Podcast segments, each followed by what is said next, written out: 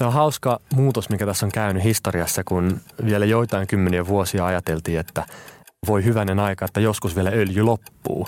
Kyllä. Nyt tänä päivänä ajatellaan, että voi hyvän aika, eikö se öljy jo lopu? Niin, niinpä. Nämä asiat ei ole mustavalkoisia, ne ei ole joko hyviä tai huonoja. Niissä on kaikissa puolensa ja pyritään valitsemaan se, missä on kaikista vähiten niitä huonoja puolia ja sillä mennään eteenpäin. Terve! Mä oon futuristi ja tietokirjailija Perttu Pölönen ja tämä on Kestävä elämä podcast. Tervetuloa mukaan! Kestävä elämä. Pieniä säätöjä, suuria vaikutuksia. Tämänkertaisen Kestävä elämä podcastin mahdollistaa kunnon muutto, josta meillä on vieraana yrityksen perustajista Teemu ja Karoliina. Tervetuloa studioon. Morjesta, kiitos. Kiitos. Yrityksillä on suuri rooli vastuullisemman tulevaisuuden aikaansaamisessa – ja erityisesti nuoret yrittäjät on näyttänyt tosi rohkeasti esimerkkejä, että ne tekee asioita vähän eri tavalla ja monesti kestävän kehityksen niin kuin pohjalta.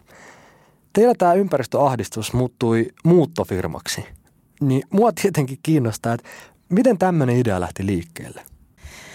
Me tota, järjestettiin yhdistyksen kautta festareita tuossa kaksi vuotta sitten vielä ja sitten meillä oli tämmöisen festaripalverin jälkeen jäätiin vaan tota, hengailemaan ja sitten tuli puheeksi, että meidän pitäisi hankkia pakettiauto, että sitten saisi niitä kustannuksia niin kuin vähän alas siinä festarin järkkäämisessä ja sitten tyyliin seuraavana päivänä me sitten jo ostettiinkin sitten pakettiauto kolmen kaverin minimaalisilla säästöillä ja se oli semmoinen seitsemän kuution pikku pikku pakettiauto ja sitten alettiin tekemään muuttokeikkaa sille. Ja... Tai varsinaisestihan se meni silleen, että sinä yönä mä laitoin tota Facebookiin tämmöisiä mainoksia, että tehdään vähän tämmöistä pakukeikkaa. Ja seuraavana päivänä siellä inboxissa oli niin paljon tämmöisiä avuntarvitsijoita, että sitten se pakettiauto oli ostettava. Joo. Vähän niin kuin, että liiketoimintaansa voi kokeilla myös tämmöisillä feikkimainoksilla. Mutta se lähti käytännössä ihan omasta tarpeesta. No joo, siinä oli semmoinen pakettiauton tarve oli. Olisitteko kuvitelleet joskus vuosia sitten, että tästä tulisi teidän firma tai ura? Kaksi vuotta sitten tasan niin ei ollut vielä mitään hajua tällaisesta, niin kuin edes ei ollut koskaan tullut ajatelleeksi. Nope. En, en ikinä koulun penkillä ajattelisin, että olisin muuttoalan yrittäjä. Mutta varmaan aika tyytyväinen voi olla, että uskalsi ottaa se eka askele, eikö vaan? No joo, kyllä. Ei, ei ole kyllä kaduttanut päivääkään. Ei, ei ole kyllä kaduttanut. Tiesitkö, että vuonna 2019 Suomen ulkomaankaupassa kuljetettiin tavaraa noin 108 miljoonaa tonnia, eli noin miljoonan sinivalaan painon edestä tavaraa? Tästä noin 14 miljoonaa tonnia kuljetetaan maateitse. Kuljetustahan tapahtuu kolmella eri tavalla. Ilmateitse, eli lentokoneella, meriteitse, eli laivoilla ja maateitse, eli junilla tai rekoilla. Ja Tämä on aika iso kokonaisuus yrittää hahmottaa. Voi olla vaikea pysyä mukana, että miten tämä vaikuttaa muhun ja suhun. Mutta otetaan me nyt käsittelyyn tämä maateitse tapahtuva kuljetus. Niin minkälaisia haasteita ja mahdollisuuksia liittyy siihen, että renkaat liikkuu? No suurimpana hyötynä on se, että tavarat saadaan ovelta ovelle ja se on suhteellisen nopeaa ja sitten samalla tavalla nämä myös sitten kääntyy sen varjopuoliksi. Eli semmoinen yleinen perussääntö voidaan ajatella, niin kun kumipyörillä liikutaan, niin siitä tulee päästöjä lähialueille ja mitä nopeampaa sitä tehdään, niin sitä enemmän niitä päästöjä sitten tulee. Ja haasteena sitten tässä hommassa nimenomaan on saada ne kumipyörien kulkevien kuljetusten ja niiden päästöt mahdollisimman pieneksi. Ja tähän ongelmaan me ollaan sitten keskitytty. Niin varmaan näin on, että kumipyöristä ei päästä eroon. Että jos halutaan tavaraa maalla liikuttaa, niin kumipyörät pitää olla, mutta se, että millä se kumipyörä käy, eli, eli nimenomaan ne polttoaineet, niin siellä me voidaan parantaa Joo. aika paljonkin. Kyllä. Se on hauska muutos, mikä tässä on käynyt historiassa, kun vielä joitain kymmeniä vuosia ajateltiin, että, että niin kuin voi hyvänen aika, että joskus vielä öljy loppuu loppuu. Kyllä. Ja nyt tänä päivänä ajatellaan, että voi hyvän aika, eikö se öljy jo lopu? Niin, niinpä. et, et me ollaan menty tavallaan ihan laidasta toiseen, kun Kyllä. ajatellaan, että nyt pyritään eroon siitä, kun joskus pelättiin, että se loppuu. Uh, Miten te olette lähtenyt ratkaisemaan sitä? No meillä tällä hetkellä kalusto kulkee pääasiallisesti biokaasulla ja me pyritään takaamaan tämä niin kotimaassa kuin sitten kansainvälisestikin, kun me toimitaan. Yksi toinen sitten, mitä me käytetään tällä hetkellä Suomen päässä, niin on sitten toi Nesteen My Diesel, joka on myöskin aika kohtuullisen päästötön ratkaisu. Tällä hetkellä nämä on kustannustehokkaimpia ja meidän käsissämme olevia niin kuin ratkaisuita. Tietysti sitten kaiken näköisiin pakkausmateriaaleihin ja muihin me ollaan pyritty sitten näissä muuttohommissa kiinnittämään erityistä huomiota. Esimerkiksi, että me ei käytetä juuri laisinkaan mitään, mitä voi käyttää vain kerran. Eli ne on sitten semmoisia niin kuin kerran parissa kuukaudessa olevia keissejä, kun on vaan sitten joku semmoinen taideteos, jota on vaan erityisen fiksua oikeasti vaikka käyttää kuplamuovia. Mutta kuplamuoviskin on se hyvä puoli, että sitä voidaan useasti käyttää useita kertoja. Eli ajatuksena se, että mikään ei ole kertakäyttöistä. Kyllä. Pyritään siihen, että meidän, meidän toiminnasta ei päädy mereen esimerkiksi mikromuoveja ja pyritään pitämään niin kuin päästöt kurissa toisin sanoen. Että meidän toimintamme ytimessä on, on nimenomaan se, että pyritään tekemään tätä semmoisilla arvoilla, miten, mitä me itse halutaan tätä hommaa niin kuin omassa elämässämmekin pyörittää. Mm. Kun te olette hakenut näitä vaihtoehtoisia ratkaisuja, niin voisi kuvitella, että ne on vaikeammin saatavilla ja sitä kautta ne on myös kalliimpia. Et moni varmaan ajattelee, että se vastuullisuus tulee aika kalliiksi ja se maksaa, niin miten teidän kohdalla, onko se ollut näin? No ei se nyt välttämättä ihan niinkään ole. Että tota, yksi juttu, mikä meillä on, on kilpailijoihin etuna on se, että kun sä ostat joltakin kilpailevalta firmalta vaikka sitten sen jonkun pakkauspaketin ja saat niitä elmukelmurullia ja muita, niin sähän maksat niistä elmukelmurullista, mutta meillähän sä et maksa mitään elmukelmurullista. Meillä on tavara, joka on joka muutossa mukana ja se ei se, ei se ole lisäkustannusta. Tietysti joissain määrin niin on, on meillä jotain kustannuspainetta, mutta tota, jos nyt verrataan alan firmojen tota, hintoja, niin kyllä mä sanoisin, että meillä on ihan maltilliset hinnat ja ehkä sitten silleen myöskin järkevissä kantivissa, että meillä on konkurssissa. Niin tota. hmm. Ja niinhän se varmaan on, että kaikki mikä on kertakäyttöistä, niin se vasta maksaa. No kyllähän se näin on. se, se näkyy siellä viivan alla. Hmm. Varmaan yksi asia, mikä meidän pitää oppia ylipäätään on se, että me nähtäisiin niin kuin sen arvo, mitä ei ole tehty tai, no. tai mikä jätettiin tekemättä. Että jos me ostetaan viiden euron paita, niin me ei välillä nähdä sitä, että mikä se hinta jos jollekin muulle tuolla oli. Mm. Niin musta se on aika hyvä harjoitus meille myös, että aina kun me nähdään jotain kertakäyttöistä, jotain halpaa, niin mietitään, että, että, että mikä sen oikea hinta on. Kyllä. Niin sitten me ehkä osattaisiin valita se, se toinen. Joo, siihen voisi suoraan ainakin addää sen jätekulun saman tien päälle. Ja sitten jos se velvoitakin kierrätetään, niin sen kulun. Ja se on kyllä iso juttu. Ja varmaan sellaisia asioita, mitä moni kuluttaja ei edes ajatelleeksi. Joo, ihan jos varmasti. ei tavallaan tutustu sinne Joo. taustoihin ja kulisseihin. Ihan varmasti. Tiesitkö, että biojätteestä voidaan tehdä polttoainetta? Biojätteestä otetaan biokaasulaitoksella energia talteen, lopusta tehdään lannoitteita – kun logistiikkayritys vaihtaa dieselajoneuvonsa biokaasulla kulkevaksi, hiilijalanjälki pienentyy polttoaineen elinkaaren aikaisten kasvihuonekaasupäästöjen osalta jopa 90 prosenttia. Um, varsinkin muutossa, niin ihmisethän monesti hankkiituu eroon mm. semmoisista tavaroista, mitkä oli vanhassa kämpässä tai mitkä ei mahdu uuteen kämppään. Ja moni varmaan aika sitten laiskasti niin vien ihan vaan kaatopaikalle. Surullista. Te perustitte tähän tarpeeseen tämän kunnon kierrätysryhmän, joka Kyllä. auttaa vähentämään liiallista kulutusta. Ja miten tämä idea sai alkunsa? Tämä lähti ihan vaan semmoisesta puhtaasta tarpeesta jälleen kerran. Siinä kun tota noin, oltiin aloitettu tämä business ja oltiin pari kertaa asiakkaan toiveesta viety tuonne sorttiasemalle semmoista käyttökelpoista kamaa. Ja oikeastaan se meni aika useasti silleen, että me ajettiin ne eka kierrätyskeskukselle – ja sitten kierrätyskeskuksesta sanottiin, että heille tämä ei kyllä kelpaa. Ja tota, sitten siitä sorttia samalla. Niin sitten tuntuu, että sinne aika paljon päätyy semmoista tavaraa, jolla voisi olla vielä joillekin ihmisille käyttöä. Ajateltiin, että olisi myöskin meidän asiakkailla aika kiva tapa, koska ähm, hommahan toimii silleen, että me voidaan ilmoittaa siellä asiakkaan tavaroita joko annettavaksi tai myytäväksi. Ja sitten äh, jos joku ihminen näkee, että sillä on hänelle jotain tarvetta, niin muuta, niin me sitten hoidetaan se kuljetus siihen. Ja tämä sitten myöskin laskee tämän ihmisen, joka luopuu siitä tavarasta, niin tämä on hänelle täysin veloituksetonta ja näin. Niin se myös saattaa laskea jopa hänen muuton kustannuksiaan, kun esimerkiksi on sitten vähemmän tavaraa muutettavana ja se myöskin sitten saadaan se tavara siitä kiertoon. Se on, se on yleensä sellainen win-win situation kaikille. Mm.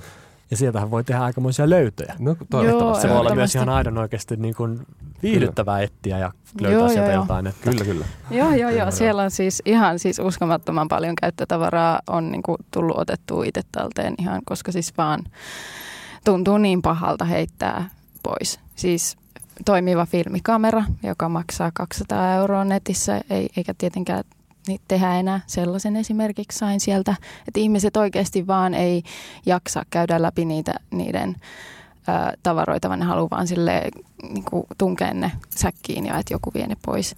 Mm. Niin jotenkin se, että tosi paljon puhutaan siitä, miten ihmisten ei pitäisi ostaa uutena vaatteita tai näin, mutta mm, ja tosi monet varmasti siihen kiinnittääkin jo huomioon, mutta sitten huonekaluihin ei, sitten ei hirveästi ole mitään keskustelua. Ja siitä, sitä on just muutoissa huomattu, että ne halvat Ikeat ei vaan kestä edes niin kuin sitä yhtä muuttoa, että se lastulevy on sellaista luonteeltaan, niin se, että jos, jos ihmiset oikeasti alkaisi ostaa käytettynä torista kirppareilta niin kuin niitä huonekaluja ja kodin sisustusta ja kaikkea tällaista, niin ne kestää sitten taas ihan oikeasti niin kuin käyttöä kymmeniä, ellei satoja vuosia, että itsellä on, on ihan torista niin kuin jopa sieltä annetaan osasta niin antiikkia kotona. Mm. Ja se, että jos joku huonekalu on vaikka 70-luvulta, se on aikamoinen todistus jo itsessään. Että se on 50 vuotta pärjännyt, niin eiköhän se tässä munkin käytössä vielä tuolla ihan ok. Että sekin voisi nähdä niin kuin positiivisena, että hei, että mä tiedän, että tämä on kestävää. Tämä on Niinpä. varmasti hyvä. Tosi hienoa. Mua kiinnostaa tosi paljon, ähm, että minkälaisia ratkaisuja tulevaisuudessa logistiikka-alalla tullaan tekemään. Et itse futuristina mä yritän aina tutkia sitä, että minkälaisia ennustuksia on, on liikkeellä ja mihin suuntaan teknologia kehittyy. Mutta nyt kun meillä on täällä asiantuntijoita, niin mä haluan kysyä teiltä, että minkälaisia suuntia te näette tai onko jotain, mistä te tosi innoissanne? No, onhan niitä siis. Tällä hetkellähän niin kuin esimerkiksi viimeiset kilometrit tavallaan, esimerkiksi siinä kun sä tilaat vaikka nyt sieltä jostakin kaupasta jotain ja sä tuot sen kotiovelle, niin se, se siitä, että se tulee sitä logistiikkavarastolta sitten sen kotiovelle, niin se on kaikista niin kuin kalleinta ja se on kaikista eniten päästöjä yleensä aiheuttavaa.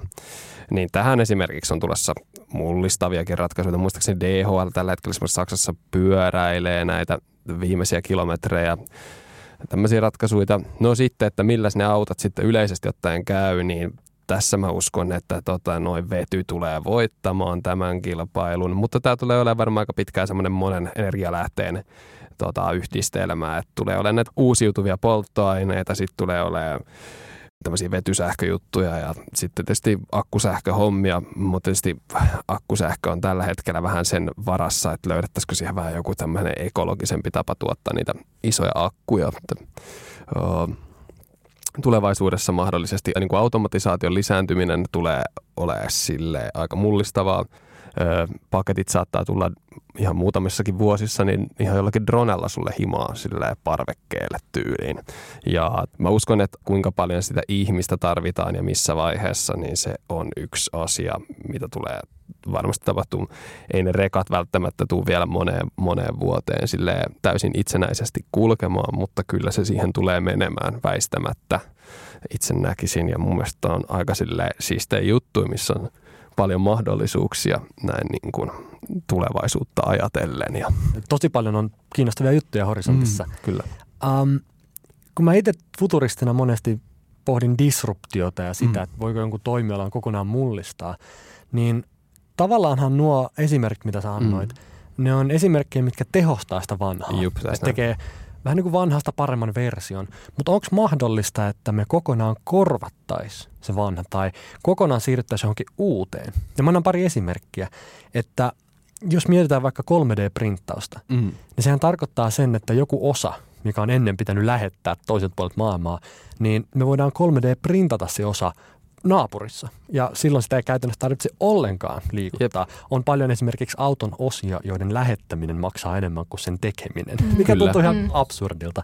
Niin onko tämä mahdollista myös, että me ei tavallaan keskitytäkään niihin laivoihin tai, tai, tai rekkoihin tai mm. juniin mm. tai muihin, vaan itse asiassa on joku aivan toinen teknologia, joka vähän niin kuin korvaa tarpeen liikuttaa asioita.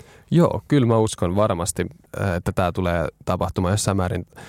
Ehkä heikommat kohdat on sitten taas niin kuin ne raaka-aineet, että, että mitä sitten tulostetaan. Et, mutta äh, uskon hyvin vahvasti, että se tulee ruoantuotantossa esimerkiksi niin hyvin mahdollista tavallaan, että nyt kun tuota solubiologiaa tällä hetkellä kehitetään ja kloonaamista ja muuta, niin kyllähän ne kurkut saadaan kasvamaan talvellakin ja tavallaan tästä tulee olemaan varmasti kaiken näköisiä juttuja, että mitä, mitä sitten tarvii oikeasti kuljettaa ja mitä voidaan paikan päällä tuottaa. Just hyvä esimerkki nämä autoasiat, niin ihan varmasti siis automatisoinnilla sillä, että ne vaan printataan ne parit holkkisarjat tuolta noin, niin käytännössähän sitä jo tapahtuu hyvin paljon.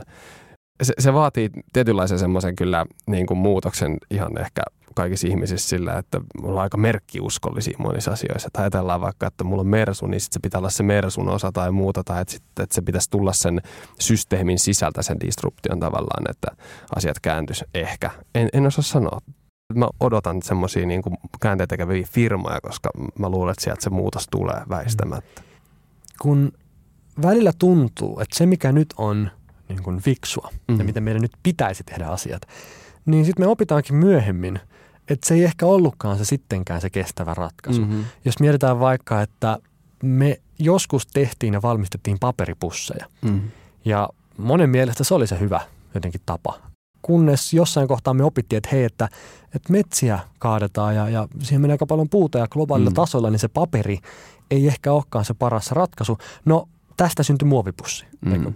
Ja se nähtiin, että muovipussi ratkaisee tämän ongelman. Alettiin käyttää muovipusseja, kunnes taas opittiin, että siihen menee öljyä, ne jää tuonne lojumaan tienvarsiin ja, ja merissä on täynnä niitä ja niin edelleen.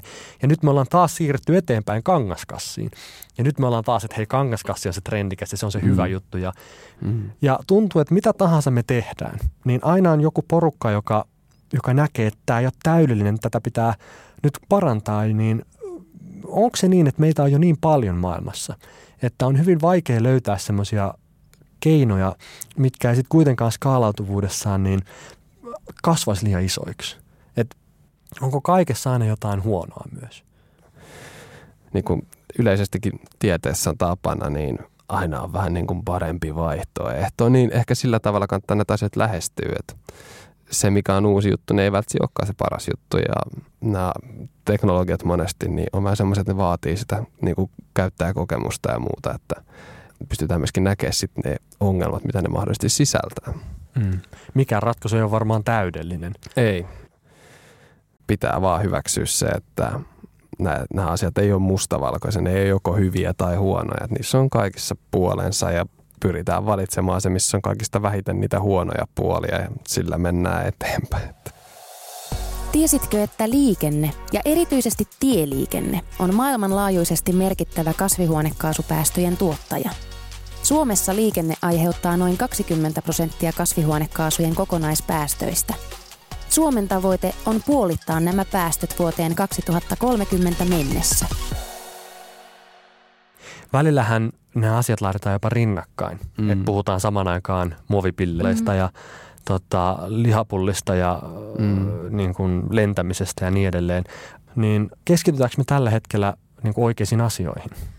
Mut kyllä se on mun mielestä tarpeellista niin pitää just ne perusteemat, niin kuin kasvissyöminen ja lentäminen ja tällaiset, niin jatkuvasti keskustelussa, koska ne on ehkä niitä ratkaisuja, mihin kuka tahansa voi vaikuttaa.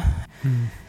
Varsinkin täällä meillä, koska hmm jos on näin, että 10 prosenttia maapallon parhaiten elävistä tuottaa yli puolet päästöistä, niin silloin on se aika helppo katsoa, että missä se suurin hyöty silloin saadaan. Niin me, me, me ollaan vastuussa myös siitä. Hei, te olette lähtenyt tekemään niin kuin konkreettisesti tämän eteen jotain. Se on ihana nähdä nuoria, jotka, jotka tota, puheen lisäksi niin näyttää omalla esimerkillä, että jotain voi tehdä. Paljonhan on tutkittu esimerkiksi opittua avuttomuutta ja sellaista, että kun on isoja asioita kyseessä, niin monesti me sanotaan, että no ei yhden ihmisen panos nyt riitä tai en minä voi tälle mitään tehdä, mutta te olette ollut rohkeita ja lähtenyt tekemään. Niin miten tämä vastuullisuus päätyi teillä ydinarvoksi? No se nyt oli aika itsestään selvää ja luontevaa, että kun ainakin oma maailmantuska on siinä alkanut joskus 12-vuotiaana, niin siitä asti on sitten pyrkinyt kaikkia ratkaisujaan miettimään tarkoin. Niin se oli kyllä ihan, ihan luontevaa, että jos jotain teen, niin teen sen sitten mahdollisimman ekologisesti. M- miten teidän vastuullisuus rakentuu tai miten se näkyy konkreettisesti? Um, eli minkälaisia ratkaisuja olette tähän mennessä tehnyt? No vastuullisuus, jos se nyt kattaa muutakin kuin ekologisuuden, niin, niin, niin me ollaan työllistetty ihmisiä, jotka on työmarkkinoilla vähän kuin huonommassa asemassa ja, ja maksetaan tosi hyvää palkkaa niin kuin alan keskimääräisen palkkaan nähden. Ja tälleen, että ihan, ihan kaikessa valinnoissa, missä nyt vaan nähdään, niin, niin pyritään siihen, että ollaan hyviksiä. Hmm. Me käytetään muuttohuopia ja tämmöisiä ja sidotaan esimerkiksi niitä hamppu- tai sissalnarulla ja tämmöisiä juttuja, mitkä näkyy päivittäisessä. Sitten meillä on tosiaan tätä kierrätystoimintaa. Me pyritään aina hyödyntämään kaikki, mitä me saadaan asiakkailta ja antaa niille jonkinnäköinen uusi elämä. Ja jos ei muuta, niin sitten hävitetään ne sille kuitenkin vastuullisesti oikealla tavalla. Eli, eli viedään sorttiasemille tai muuten ja lajitellaan ne jätteet sinne, eikä sitten käydä feidaamassa johonkin paloheinän tota, lähimettään, vaan sille, että siinä muiden ongelmaksi. No sitten ihan pienemmätkin valinnat, että mitä toimiston tulostuspaperi on, kierrätyspaperia ja, ja tota, meidän koko toimiston kalusto on itse asiassa myös niin kuin just tätä meidän oman kierrätyspalvelun kautta tullut. Että ei olla oikeastaan ostettu muuta kuin kahvinkeitin sinne toimistoon. Monella firmalla nimittäin on vastuullisuus vaikka siellä mm. ydinarvoissa, mutta ne ei välttämättä näy ulospäin niin paljon. Tai sitten mm ehkä he on vaan laittanut sen sanan sinne listaan, kun se pitää olla siellä, mm. mutta tavallaan moni ei ehkä usko sitä. Niin näinhän sen pitäisikin mennä, että niistä pienimmistä asioista lähtien Kyllä. on mietitty sitä ja, ja sehän kertoo niin kuin puolestaan, että, että, että mikä se arvo on. Onko tässä ollut myös haasteita? Että voisi kuvitella, että on myös vaikea löytää näitä niin kuin vaihtoehtoisia ratkaisuja, niin onko se ollut helppo löytää? Onko se ollut haasteita? No vaikka puhuin tuosta hamppunarusta, niin tosiaan eh, kun eh, ajatellaan, että me pakataan vaikka kun no vaikka kaappi, me vedetään siihen sitten muuttohuovat ja sitten sidotaan naruilla silleen niin, että me pystytään siitä narusta nostamalla niin kantamaan tämä kaluste autoon ja muuta. Niin alun perin mehän kokeiltiin siinä sitten hamppunarua, joka oli hyvin ekologista ja kuitua saa helposti Suomen luonnosta ja näin mutta se on liian heikkoa. No mutta sitten me löydettiin onneksi tämmöinen agave-kasvista valmistettu sissalnaru, joka taas painokuormaltaan on tosi laadukasta, että et ei tarvitse käyttää mitään tuommoista polyesterinarua tai muuta, että saadaan se kannettavuus niille tavaroille. Niin kyllä se vie energiaa ja vaatii testaamista, että, että löytää ne parhaat ratkaisut kun voisi myös vaan kopioida silleen muilta muuttofirmoilta ne toimintatavat ja käyttää niitä hyväksi todettuja malleja, mutta kyllä se niin kuin vaatii silleen vähän ekstra energiaa. Ja varmaan aika paljon omistautumista. Kyllä. Koska Piilaaksossakin sanottiin, että ei kukaan ole koskaan muuttanut maailmaa 40 tuntia viikossa kerralla. et, et se vaatii niin kuin intohimoa taustalle. Kyllä. Kyllä. Tiesitkö, että 88 prosenttia nuorista kokee tärkeänä, että työ vastaa omia arvoja? Lisäksi kiinnostus yrittäjyyteen on nousussa. Yli puolet nuorista kertoo haluavansa mahdollisesti kokeilla yrittäjyyttä uransa aikana. Sä sanoit, että sulla 12-vuotiaana jo alkoi semmoinen ahdistus ja semmoinen niin myös mielenkiinto näihin asioihin, niin Kerro vähän siitä, mm. Karoliina. Mm. Miten se kaikki tuli niin kuin jo 12-vuotiaana sulle? Tosi vaikea muistaa, että mistä se ihan ensisysäys on, mutta mä tykkäsin aina kirjastossa katella kaikkia, niin kuin vaan etsiä ihan sille randomisti kirjoja, niin mä taisin törmätä sellaiseen, hitto mä en muista sen nimeä. Se oli suomalaisen kirjailijan, olisiko Elina Lappalainen, niin semmoinen tota, tehotuotannosta kertova kirja ja siitä sitten aloin sellaista kirjallisuutta lukea vähän enemmänkin ja, ja aloin kasvissyöjäksi silloin. Ja, öö, tosi, tosi pitkään se vaan niin kuin lamautti, että sitten ei oikein saa tehtyä mitään niin kuin oikeasti asioiden eteen, vaan että on, on vaan sille masentaa ja ahdistaa, mutta ei kuitenkaan onnistu muuttamaankaan mitään, koska se tuntuu niin valtavalta. Mm. Miten sellaiset pääsee yli? No mä pääsin tällä kunnon muutolla, että ää, jotenkin se, että vaan syö kasvisruokaa ja kierrättää, niin ei vaan helpottanut. Se ei vaan auttanut siihen maailmantuskaan yhtään, mutta sitten kun tekee jotain vähän isommassa mittakaavassa, niin edes jotain, ja varsinkin kun se on, niin kuin, se on työ, niin sitten jos sillä työllä voi tehdä jotain vähän tämmöistä niin kuin, vähän vaikuttavampaa, niin se kyllä helpottaa. Se on oikeasti niin kuin, helpottanut suuresti siihen tuskaan. Mm. Rohkeus on varmaan sellainen asia, että se synnyttää dominoefektin. Koska mä mietin, että se yksi kirja, mikä sai sulle tavallaan sen alkusysäyksen ja lopulta sitten sä rohkenit tehdä jotain asian eteen, niin sitten tavallaan moni taas näkee sut, että hei sä oot tehnyt jotain ja sitten nekin itse rohkaistuu vaikka tämän podcastin myötä ja sitten nekin tekee jotain ja se dominoefekti alkaa vaan levitä ja laajata ja tässä mielessä maailman on aina muuttanut yksi ihminen, joka on sitten mm. aloittanut mm. sen lumipallovyöryn, niin musta toi jotenkin ajatuksena, ajatuksena, että vaikka nämä on isoja asioita, niin kannattaa silti olla se yksikin ihminen, joka aloittaa ja tekee jotain eri tavalla. Että se on, se on sen arvosta. Kyllä. Miten sulla tuli?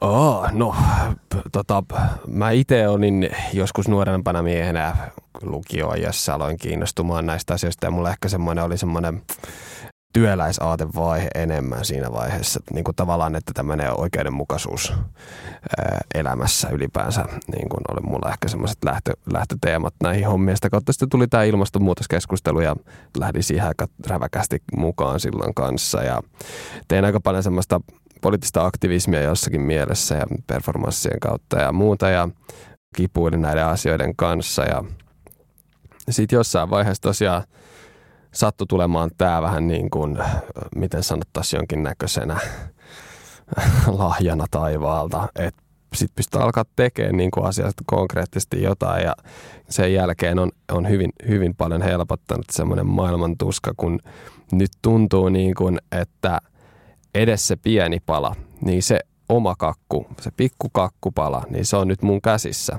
Mä en ole enää niin kuin se, joka katselee tätä maailmaa ja näkee, että asiat menee johonkin suuntaan, vaan ehkä nyt silleen voi todeta, että on tästä elämän kuorma-autosta niin molemmat kädet ratissa kiinni niin sanotusti ja mennään eteenpäin ja mä pyrin omalta osaltani tekemään tästä parempaa meille kaikille ja itselleni ja sillä mennään. Miten sä antaisit neuvon muille nuorille, jotka haluaa myös ottaa sitä oman elämänsä kuorma-autosta molemmat kädet rattiin kiinni, niin miten lähteä liikkeelle? Tai miten niin kuin, voi tulla vastuulliseksi yrittäjäksi? No eka keksit se liikeidea, lähdet kokeilemaan ja rupeat tekemään niillä omilla ehdoilla sitä. Niin, mitään ei tarvii kyllä niin kuin valmiiksi osata. Pakko sanoa tämä, että siis että kaksi vuotta sitten kukaan meistä neljästä jotka tässä ollaan osakkaina, niin ei ollut tehnyt mitään tähän alaan liittyvää. Että voi... roudattu tavara. Niin, se on niin kuin lähin kosketus, mitä tähän teemaan niin kuin meillä oli. Mutta sen kun vaan kokeilee. Niin, että jos odottaa sitä, että kokee olevansa valmis, niin sitten mm. ei tule varmaan koskaan aloittaneensa. Ei tule, ei tule. Hei, mä haluan kiittää teitä lämpimästi vierailusta. Tämä oli todella antoisaa ja mun mielestä äh, tietenkin podcastin kuuntelijat ei sitä näe, mutta mä näen teistä niin paljon sellaista intohimoa ja niin kuin tahtoa, että toivottavasti sinne kuulijoille tulee se ripaus tätä innostusta myös. Meidän pohdinnat päättävät tältä päivältä tähän. Kiitos paljon teille molemmille. Kiitoksia. Kiitos paljon. Oli mukavaa päästä tänne vieraksi. Se, mikä mulle jäi tästä podcastista päällimmäisenä mieleen, on se semmoinen kokonaisvaltaisuus, mikä Karoliinasta ja Teemusta huokui. Kun he kertoi näitä esimerkkejä, miten toimiston printerin paperi ja siitä lähtien kaikki asiat on mietitty uusiksi, että onko parempi vaihtoehto, onko jotain parempaa saatavilla, niin se teki suuren vaikutuksen muuhun. Ja mä aion kyllä jatkossa ainakin yrittää tunnistaa ne sellaiset yritykset, jotka kokonaisvaltaisesti on vastuullisia. Ei vaan silloin, kun se on kivaa ja sopivaa heille, vaan kaikessa, niistä pienimmistä valinnasta lähtien. Ota säkin tämä ajatus nyt sitten kierrätykseen.